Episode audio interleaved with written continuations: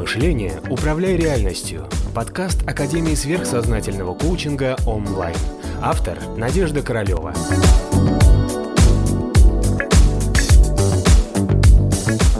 Если вы просветленный, если у вас определенная степень посвящения, когда вы взяли вниз под свою вот эту вот нижнюю природу, вы получаете доступ на план Будхи и имеете эти энергии. Вот через вас идет вот это вот излияние силы. Вы тогда являетесь кем?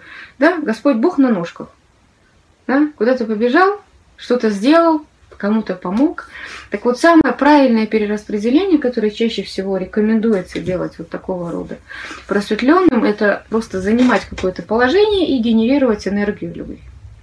То есть вот эта сила, она просто через вас трансформируется, вы ее пропускаете через себя, включаете любовь, становитесь каким-то святым, к которому все приходят, через вас получают нейтральную энергию любви, вы ее можете взять ровно столько, сколько вам позволяет ваша карма.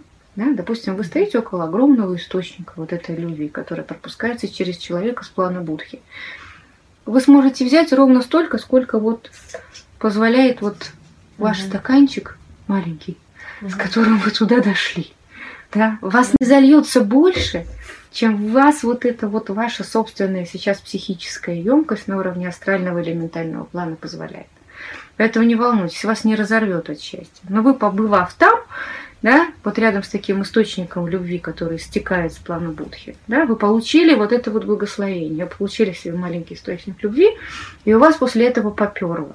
Да? То есть, может быть, вам достаточно этой ложечки для того, чтобы эта ложечка в вас попала, как вот этот яд, да, и начала вас лечить.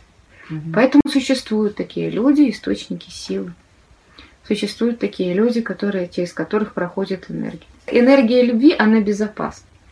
Она не может навредить, потому что ты уже как бы пропуская ее через себя, да, трансформируешь ее просто в один из вариантов вот этих mm-hmm. вот энергий, да, превращаешь ее просто в энергию любви, и эта энергия любви все равно хороша, она полезна, она нужна всем, потому что является как благословение, которое обеспечивает человеку сцепление, притяжение, облегчение, там, да, очищение. То есть uh-huh. ну, плохого быть вообще ничего не может. Да? То есть получается, что вот а, ее очень сложно трансформировать во что-либо плохое.